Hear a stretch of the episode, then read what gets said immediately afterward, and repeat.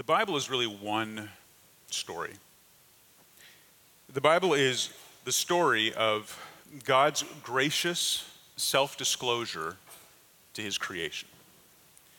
In, in, fact, when you begin to look at the scriptures from that perspective, you will see that he reveals himself to us over and over again throughout the pages of scripture, and he does that in a particular way, namely through covenants. In fact, it is the very covenant structure that supports all of redemptive history. Now, for the last several weeks, we've been looking at the foundations of the church.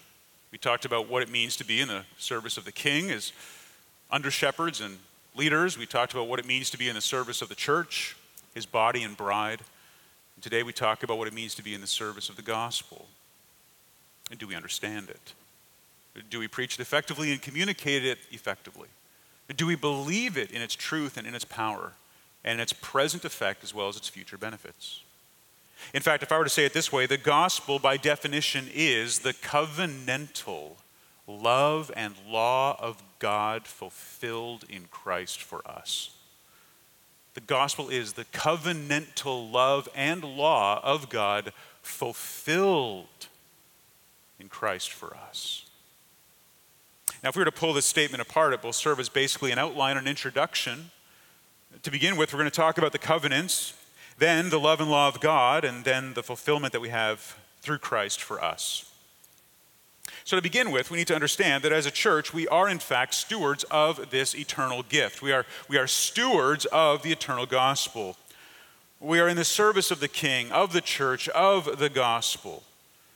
And when we gather, then, it's really two things. It is an invitation to come to the feast, it's an invitation to the table for those who are searching.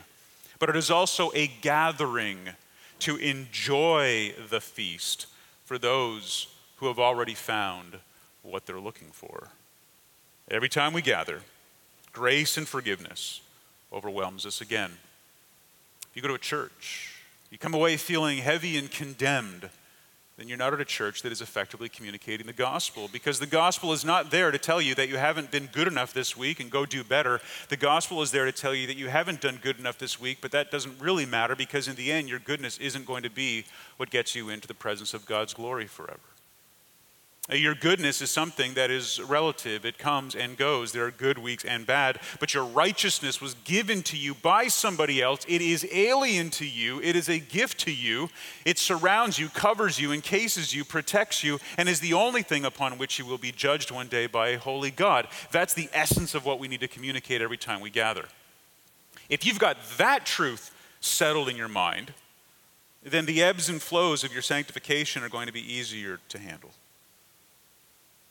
We do this by pointing each other back to the finished work of Christ and the present work of Christ, and looking forward then to the return of Christ and the ultimate judgment when we will be evaluated based on his righteousness. He has accomplished redemptive history on the cross. He is seated at the right hand of the Father. He intercedes even now and advocates for us his righteousness. And he is prepared to return as the king to his kingdom. He is, even now, by the way, I might remind you, preventing any charge from being brought against us and any condemnation from being brought upon us. He is the one who stands then, therefore, in front of the very holy judgment seat of God, of the judge of the universe, and upon admission of any accusation against those who belong to him, he stands before the throne to say, No, that is, though true, not appropriate nor admissible, because I have paid for that sin once and for all, past, present, and future. And therefore, there is no fear of condemnation because there is no condemnation for those who are in Christ Jesus. We have to remind ourselves of that every time we gather because that's the essence and core and truth of what we preach. Now, why that emphasis? I'd argue this morning that we have lost that emphasis in many places where the gospel is thought to be preached. Because the gospel is not the minimum effective dose to get you saved and avoid hell but rather it is the absolute transforming power of the atonement that is working now in the life of those who are converted. There is a very present reality. There is present good news, not only future good news. It is not just a good news that says when you die you go to heaven. In fact, it is a present good news that says when you die you go to be with the Lord and then at the resurrection enjoy the new heavens and the new earth and his presence forever. And so you look around and you see the opportunities to foreshadow that ultimate redemption. Now, it is the result of the covenant that God made and repeats with his creation that we're able to say that. So, if we're going to look at the covenants, the law and love of God, and the fulfillment through Christ for us, let's begin then by looking at those covenants. What am I talking about? When I say the word covenant, what do you think about? Covenants, as it relates to the gospel and to the Bible, are really the support structure that hold up the whole arc of redemptive history. They're like the pillars that stretch up from the water to hold up the structure of the bridge. Uh, they are what keep everything elevated. They are what keep the bridge up and spanning the distance from one side to the other. The bridge from creation to fall to redemption to restoration and to the new creation, they're all resting on these eternal promises of God. And therefore, from before the foundation of the world, they are in place and they span from one to the other in the unfolding story of the Bible. From creation to fall to redemption to restoration. That is how we talk about redemptive history. That is biblical theology. That means that the Bible is not understood nor taught by simply extracting sections or chapters or paragraphs or verses or even words and depriving them of their context and then simply explaining them as if they were the result of some kind of biblical autopsy that had been done and they were removed from the subject and then laid out upon the tray for us to merely evaluate. No, they fit into the entire story and they are living and active and vital. And every aspect that we have talked about and every part of the story that we study is connected to every other part of the story. And I must confess to you that there are people that even in my own experience and, and even from my own tribe, as it were, of where I come from, and, and, and even people that I have spent a lot of time with earlier in my ministry, that I think have a tendency towards that way of preaching and teaching. And my effort in this church and with you, this particular body, is to help us see that these books are not just standalone pieces of literature, but they fit into the very beautiful divine revelation of God. Now, why is covenant key? Well, covenant is key for our second point because it outlines for us both the love and the law of God. The love and the law of God. And I confess to you from the beginning here, I, I, am going to be a little bit more scripted today than normal, a little bit more tied to notes than normal, because I really want to make sure that I communicate this clearly and effectively to you because it may be a bit of a paradigm shift in your thinking of how you know and understand the Word. But everything is based on both the love and the law of God. And the reason is because a covenant is something special. A covenant is just mere, not merely an agreement, it's not merely a promise. In fact, a covenant is both more loving and more legal than anything else that we experience. It is more loving and more legal than anything that we experience. The closest that we experience in earth would be that of a marriage. A marriage is a covenant. A marriage is a covenant, though, that is more loving than just a contract. You don't merely sign a contract with your spouse. You don't just go to a lawyer and sit down across the table from each other and stipulate the terms and the blessings and curses of this contract and then sign it and, and walk away married. No, there's a ceremony there's love involved. There's the exchanging of vows. There's the very precious nature of the fact that this reflects the love that Christ has for the church. It's way more than just a contract, it's a love relationship, it's a love story. But it is also much more legal than just a promise, because there is, in fact, legal terms involved.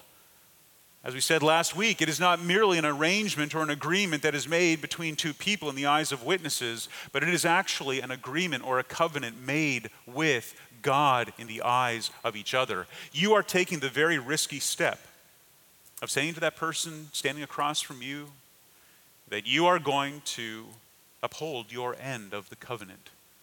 And you are going to do that until death do you part. And in a marriage relationship, you say, I am going to hold up my side of this agreement, even if you don't. I'm going to hold up my side of the agreement because I love you, but I'm going to hold up my side of what is truly an agreement, a covenant, and a promise. And so the closest thing we have is marriage. More loving than a contract because there's real commitment to a person, but more legal than a promise because there are real consequences if it's broken. So, what do we mean specifically then here? What do we gain by this, this covenantal love and law? How is it applied to us if, if we are by nature the ones that are incapable of keeping the law? I mean, how is it that we're able to enter into that kind of relationship with God if, because of our weakness and our failure and our sin, there's no hope for us actually living up to it? What about His holiness? What about His justice? I mean, how could He possibly get into an agreement like that with us if He knows we're going to fail?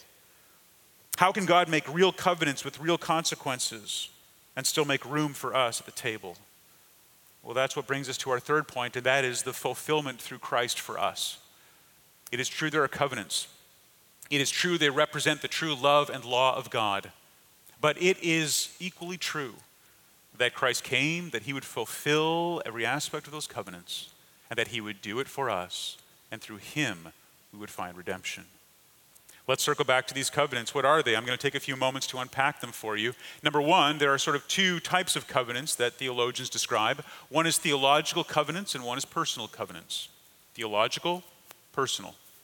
The theological covenants, they came into being in the 1500s when men like Calvin and Zwingli were writing against the theology of the Anabaptists, those who were baptizing people again, meaning those who did not believe infant baptism was sufficient to represent what baptism really meant.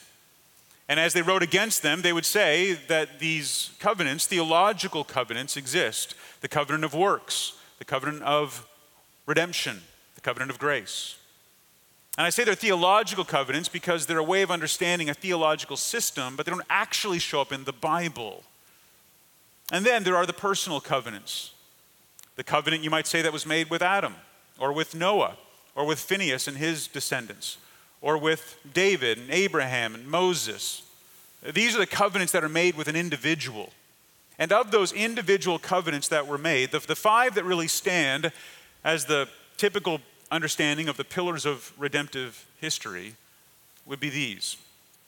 The covenant that was made with Abraham, the covenant that was made with Moses, the covenant that was made with David, and the new covenant that we find in Christ. Covenant was made with Abraham, covenant that was made with Moses, covenant that was made with David and the new covenant that we have in Christ. I'm going to take a few moments to describe these to you this morning, and I hope that you will go away from here with a deeper appreciation for the fact that the gospel is the story that began back in Genesis 3 when the promise was made that there would come from the woman one who would step on the head of the serpent and crush its head that it is further described in 1 Timothy chapter 2 verse 15 where it says that the woman Eve will be saved in childbearing that she will bear the child that through the descendants of that child will one day bring the Messiah who will crush the head of the serpent. That verse does not teach that women are somehow spiritually mystically saved through bearing children or some other misunderstanding of the highest calling of women being wives and mothers, when in reality their highest calling is whatever God calls them to because they find their identity in Him and nothing else. But that was for yesterday's men's seminar, which you all should have gone to if you were a man. But I digress. This story goes all the way back to the beginning and will press forward all the way until the end. Now, to begin with, I want to set up with one of these, which is not really as much part of that arc of redemptive history, but it is one that I think is very important, and it shows the nature of the covenants. And this is the covenant that God made with Noah. In fact, in Genesis chapter 8, verses, uh, verse 20 through chapter 9, verse 17, we have this story of the covenant that was made with Noah. And in verse 11 of chapter 9 of the book of Genesis, we read this I will establish my covenant with you that never again shall all flesh be cut off by the waters of the flood, and never again shall there be a flood to destroy the earth. Now, why is that significant? Significant because it proves God's unwillingness to allow the sinfulness of man to destroy the command to be fruitful and multiply and fill the earth, a command that he reiterates after the flood to Noah and his family. It proves that God's plan from the very beginning was that even though mankind became so wicked that he had to destroy almost all of them, he would not destroy them completely. That he would allow that remnant to continue and to fulfill the command to be fruitful and multiply. And what I find so interesting, if you're to read that entire account, is that God says, I'm never again going to destroy the earth by flood. And so he puts in the sky his bow, he calls it. His bow, a rainbow as we know it. And he says that I put that in the sky to remind myself. He says, I put it there to remind myself, I will not ever do this again. These amazing promises granted to us are not merely promises for our benefit, but they're actually promises that He gives to remind Himself never again to do the destruction that He did to the earth through the flood. Now, we begin by looking at the ones that take on that theme, that story, that plan, and they begin with Abraham. If you have your Bibles, you might want to open to, uh, to Genesis chapter 12. We're going to be in two texts of Scripture, and what I'm going to do is basically walk through these two texts as we talk about the Abrahamic covenant. It's the very beginning. In Genesis chapter 12. We see at the beginning of this chapter that God says, Now Yahweh said to Abram, Go from your country and your kindred and your father's house to the land that I will show you, and I will make you a great nation, and I'll bless you and make your name great so that you will be a blessing. I will bless those who bless you, and him who dishonors you I will curse, and in you all the families of the earth will be blessed. Out of nowhere, God makes this promise to Abram. Uh, Abram did not grow up in a Christian family. Abram had no reason, because of his education or his upbringing, to be selected by God because he was the choice candidate. Abram was chosen because of God's sovereignty, his election, it shows just like the election that he pours out upon uh, those whom he chooses to be his own. Before the foundation of the world, chooses them, not because of anything that they have done or will do. It is unconditional election, it is merely his choice. He does this with Abram, reflecting that in the relationship he has with him. He calls him and he says, Out of nowhere, I'm going to give you a land and a people and a blessing, and I'm going to make you a blessing to those who you decide to bless. Then he makes a covenant with him. Look at Genesis 15. This is where it gets even more clear. Genesis 15. After some time has passed, he meets with Abram. And he says in chapter 15, verse 7 I am Yahweh who brought you out of Ur from the Chaldees to give you this land to possess. He identifies himself. It is me. It's the guy who did that. Verse 12 As the sun was going down, a deep sleep fell on Abram, and behold, dreadful and great darkness fell upon him. It is during this time that God reveals himself as a manifestation of God.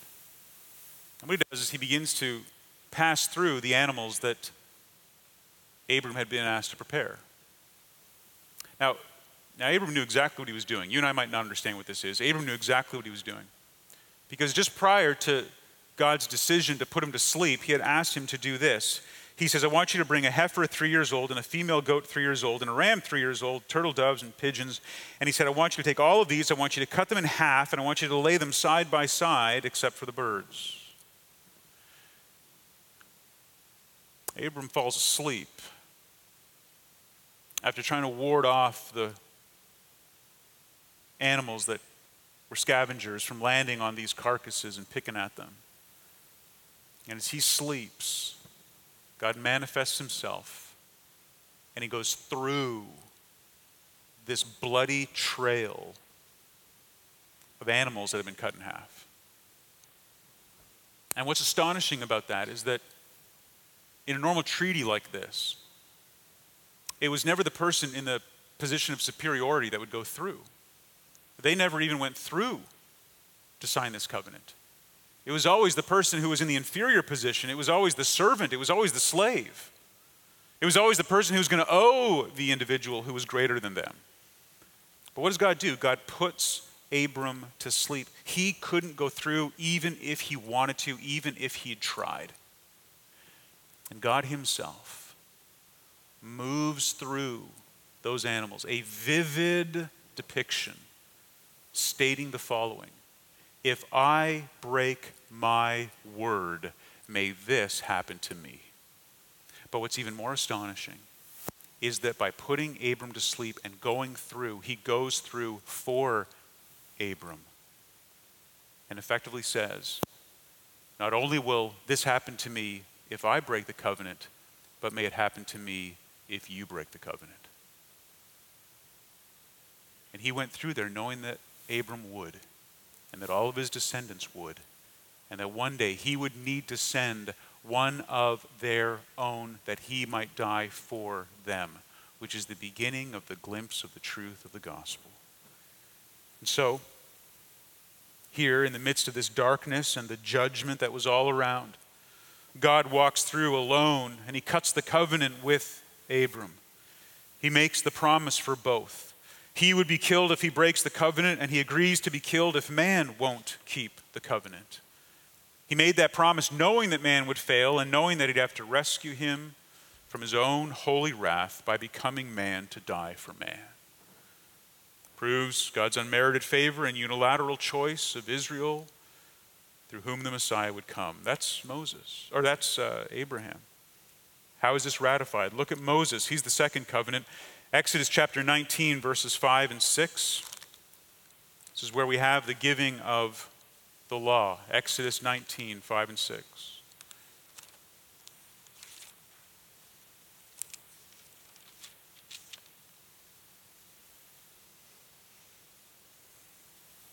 God on Mount Sinai says this to Moses Now, therefore, if you will indeed obey my voice and keep my covenant, you shall be my treasured possession among all peoples. For all the earth is mine. You shall be to me a kingdom of priests and a holy nation. The promise here extends not just to, to Abraham and his descendants, but now to the whole nation of Israel and Moses as their representative. God says, Keep this promise which I'm going to reveal to you in the Ten Commandments. And right before they go into the land, after their sin, their disobedience, their wanderings, after the covenant is reestablished with them, we see him stated again. Look at Deuteronomy 29. This is one of the most interesting statements in all of the Old Covenant about the testimony, God's faithfulness to his people. As you're finding your way there, Deuteronomy 29, I'll start reading in verse 10. He says, You are standing today, all of you, before the Lord your God, the heads of your tribes, your elders, your officers, all the men of Israel, your little ones, your wives, and the sojourner who is in your camp, from the one who chops your wood to the one who draws your water, so that you all may enter into the sworn covenant of the Lord your God, which the Lord Yahweh, your God, is making with you today that he may establish you today as his people, and that he may be your God, as he promised you, and as he swore to your fathers, to Abraham, to Isaac, and to Jacob. Just notice this for a moment, everybody. He calls them all together, not just the heads of the tribes, not just the leaders, not just the men not just the women, not just the wives, not just the children, but also the slaves and the people that they had conquered and the aliens, and he calls them all together and he says, I'm going to make this covenant with you all. It doesn't matter your position, it doesn't matter your gender, it doesn't matter your ethnicity, it doesn't matter where you stand in your, your station in life in terms of the socioeconomic status that you hold. He says, I am making this open to all of you. And then he says the most astounding thing, verse 14 and 15. It is not with you alone that I'm making this sworn covenant, but with whoever is standing here with us today before Yahweh our God, and with whoever is not here with us today. How do you make a covenant with somebody who's not there? Make a covenant with somebody who's not there by saying this covenant is going to apply to future generations and peoples who have yet to be introduced into it the way you all are who are standing here. Where do we learn about that? We learn about that in Romans 9 to 11. We learn about that as what it means for us Gentiles to be grafted into a covenant that was not originally intended for us, but was ultimately intended for us. Grafted into a covenant relationship with God because we are among those who were not there, but were perceived and known by God because He has chosen us in Him before the foundation of the world to be holy and blameless in His sight.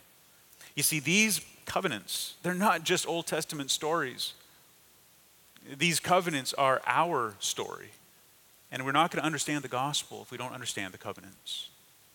This creates a system then of daily sacrifices within the nation of Israel for the sole purpose of reminding the people that God's wrath must be satisfied.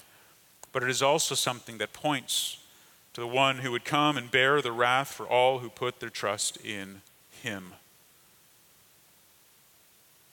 The next covenant is the one that actually takes the idea of the one who would come and tells us who it's going to be. He's going to be the son of David. And so we're going to look at the Davidic covenant. Look over at 2 Samuel chapter 7. Now, we could read this whole chapter this morning to get the context, but I would just, for the sake of time, going to give you a few verses, and hopefully that will help you see what's being taught. 2 Samuel chapter 7. The books of Samuel, Kings, and Chronicles. They weren't first and second in the Hebrew scriptures. They're first and second because they're so long, they got divided into two scrolls, but they are just the accounts, the histories. In the case of Samuel, it's the, the history that God picks up in the prophet Samuel who anoints King David. Kings, the story of those kings, Chronicles kind of circling back and covering all of the history of the monarchy and the kings that were established on earth, all of them pointing forward to the ultimate king, King Jesus. 2 Samuel chapter 7, picking it up in verse 12, says this When your days are complete and you lie down with your fathers, I will raise up your descendant after you, who will come forth from you, and I will establish his kingdom. He shall build a house for my name, and I will establish the throne of his kingdom forever. I will be a father to him, and he will be a son to me. When he commits iniquity, I will correct him, and with the rod of men and the strokes of the sons of men, but my loving kindness shall not depart from him.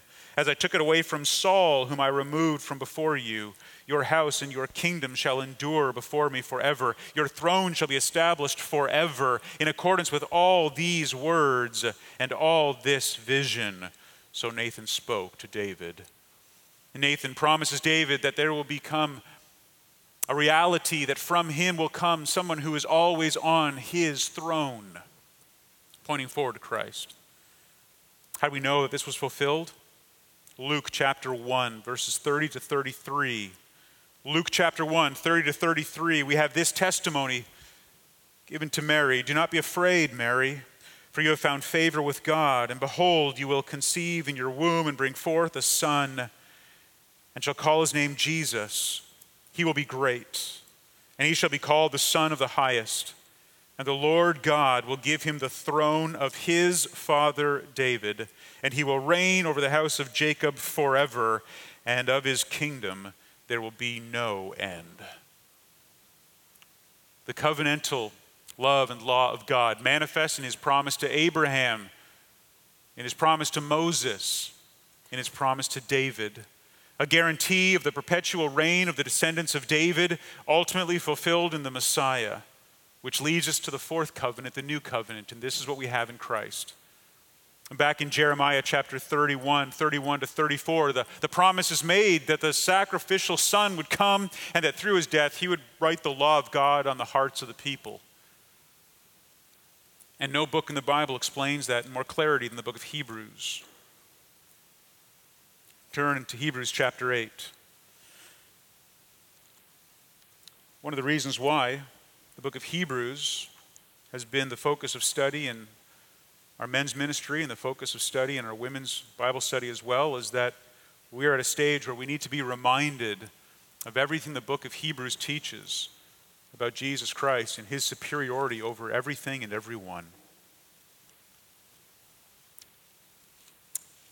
Hebrews, beginning in chapter 8, really all the way through chapter 10, describe this for us, really extol the, the virtues and superiority of Christ. I'll pick it up here in verse 7 of chapter 8. It begins by saying, For if that first covenant, speaking about the older covenants, the covenant of Abraham, the covenant of Moses, the covenant even of David before it was fulfilled, if they were faultless, there would have been no occasion to look for a second. But he says we need a second one. We need a covenant that's not just going to be written on tablets of stone, but a covenant that's going to be written in your heart. That's why legalism doesn't work. He says it's not about following some external law and rules and regulations. It's not about thinking, well, Christians are Christians because they don't do something. It's about looking instead to a law that is written not on stone or on paper, but on your heart, a transformed heart. And he goes on in Hebrews 8 to, tra- uh, to, uh, to quote Jeremiah 31. And then down in chapter, in verse 13, he summarizes by saying, In speaking of a new covenant, he makes the first one obsolete. And that is becoming obsolete and growing old and is ready to vanish away. The external religious aspects of the old covenant were meant to point you to Christ. All of the sacrifices, all of the blood, all of the cleansing, all the sprinkling, all the sanctifying, all the separation, the veil, the Holy of Holies, the fact that priests could only go into certain sections, and men into certain sections, and women into certain sections, and Jews into certain sections, a wall that was put up that separated Gentiles from even coming on to the Temple Mount, saying that if they did, they would have their own death coming to them and it would be their faults. All of that broken down, all of that torn to pieces. He says, All of that is past.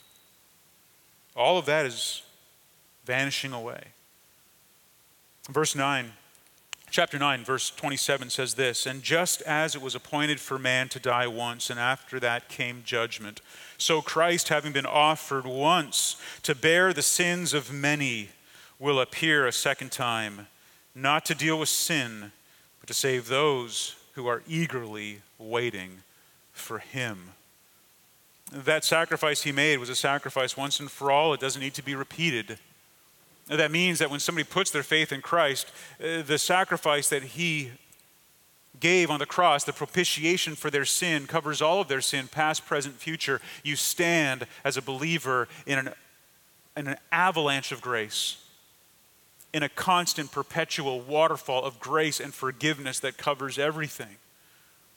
The great security that you have is that there will never be a moment in which you have unconfessed sin that could separate you from God. It has all been paid for. Whatever sin we confess is the simple result of us living out the rest of our years in a cursed world in a fallen body. We will still sin. John says if we deny it, we're liars. But the sin that we commit is a sin we confess, a sin we confess that God is both faithful and just to forgive. He is faithful, meaning he will do it, and he is just, meaning he can do it because it's already ultimately been paid for. Now, let me say something really quick because I can't help but remember it. If you are uh, somebody who is maybe raised in fear that you might die with unconfessed sin that could separate you from God, I want to put your mind at ease today. If you're a young person listening to this and maybe it's a fear you had, like I had when I was young, let me put your mind at ease. When I was a child, I was taught in Sunday school by somebody who I'm sure was very well meaning, but just very wrong, that I had to constantly f- confess my sins every single morning and every single night to God because I didn't want to die with sin that hadn't been confessed. And I said, Well, how do I know? Because I sin a lot. And she's like, I know, because you've been in my class. And I, I know. I said, I sin a lot. And, and she said, You just got to keep asking God to forgive you. And I said, Well, what if I can't remember everything? Because I sin a lot, and sometimes I can't remember all the sins I've committed. And I was genuinely concerned because I didn't want to one day stand before the Lord and have Him reveal to me that there was a couple of sins that I'd forgotten uh, earlier, and those were going to be held against me.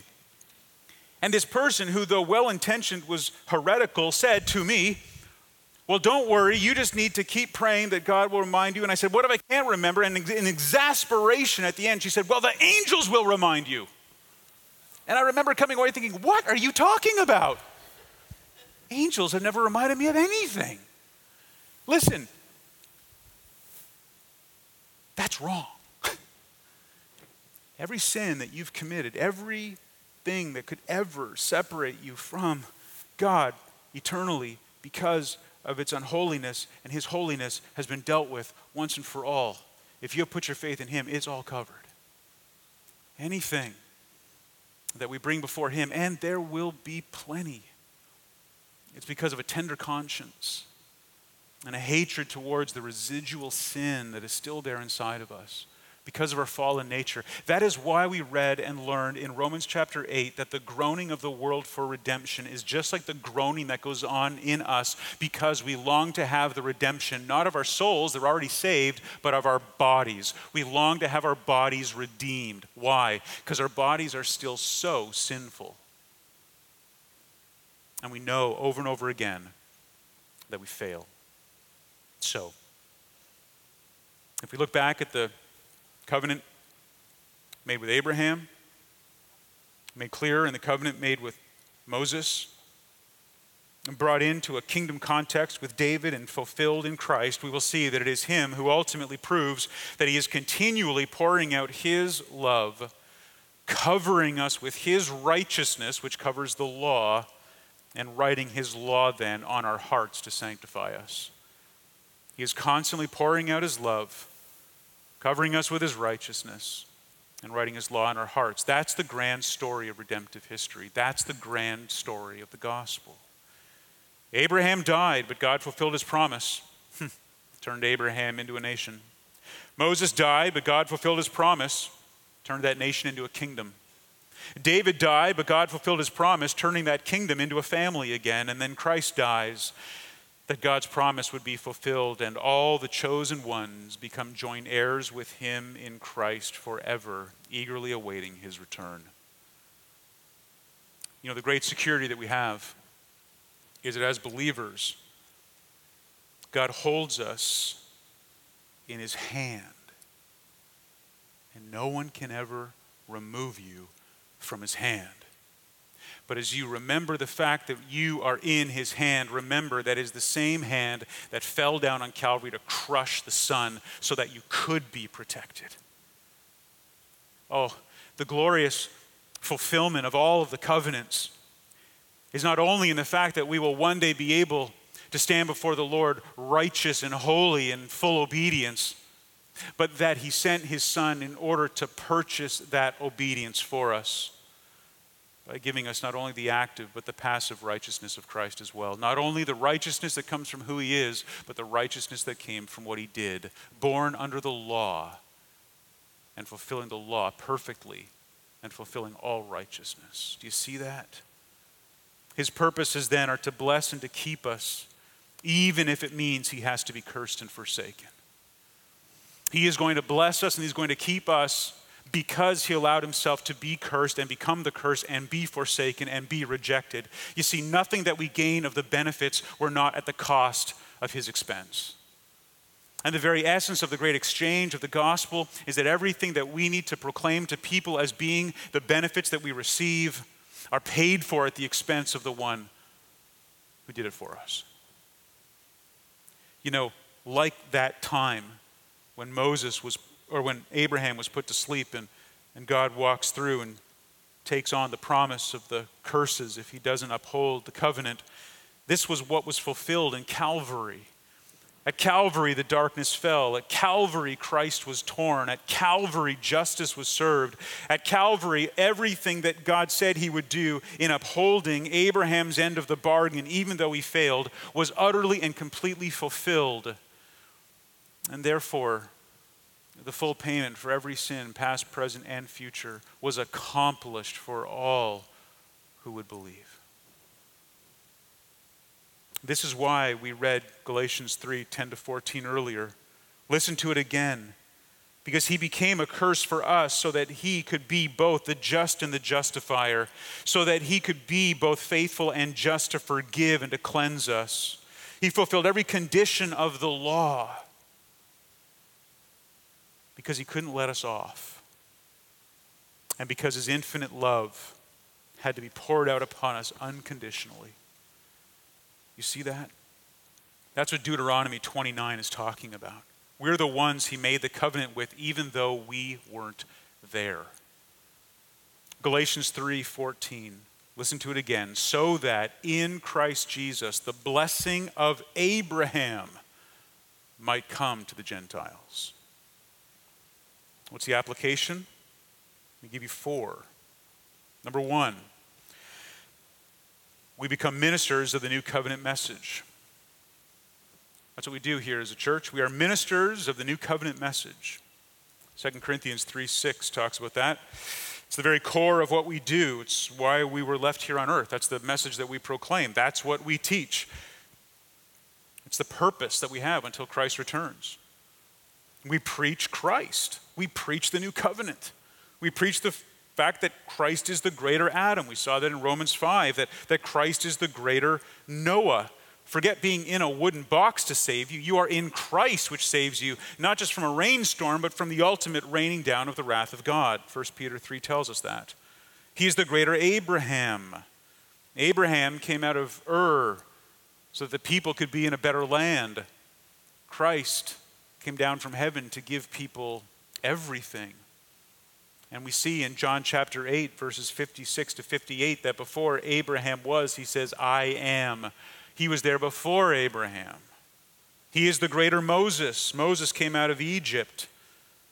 But here we know when Christ called back out of Egypt after his parents ran there in self exile to escape the murderous reign of Herod, that the fulfillment of those promises were made real and visible, and that this greater law keeper died after having fulfilled everything, so that that very law of Moses and every sacrifice that he gave would be proven to point to him. He is the greater David. David, yes, the king, but Jesus, the Messiah.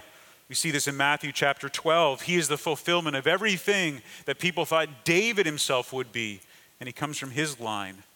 And then finally, Christ, come down out of heaven, sent as it were by the very love of God that he might give his life a ransom for many.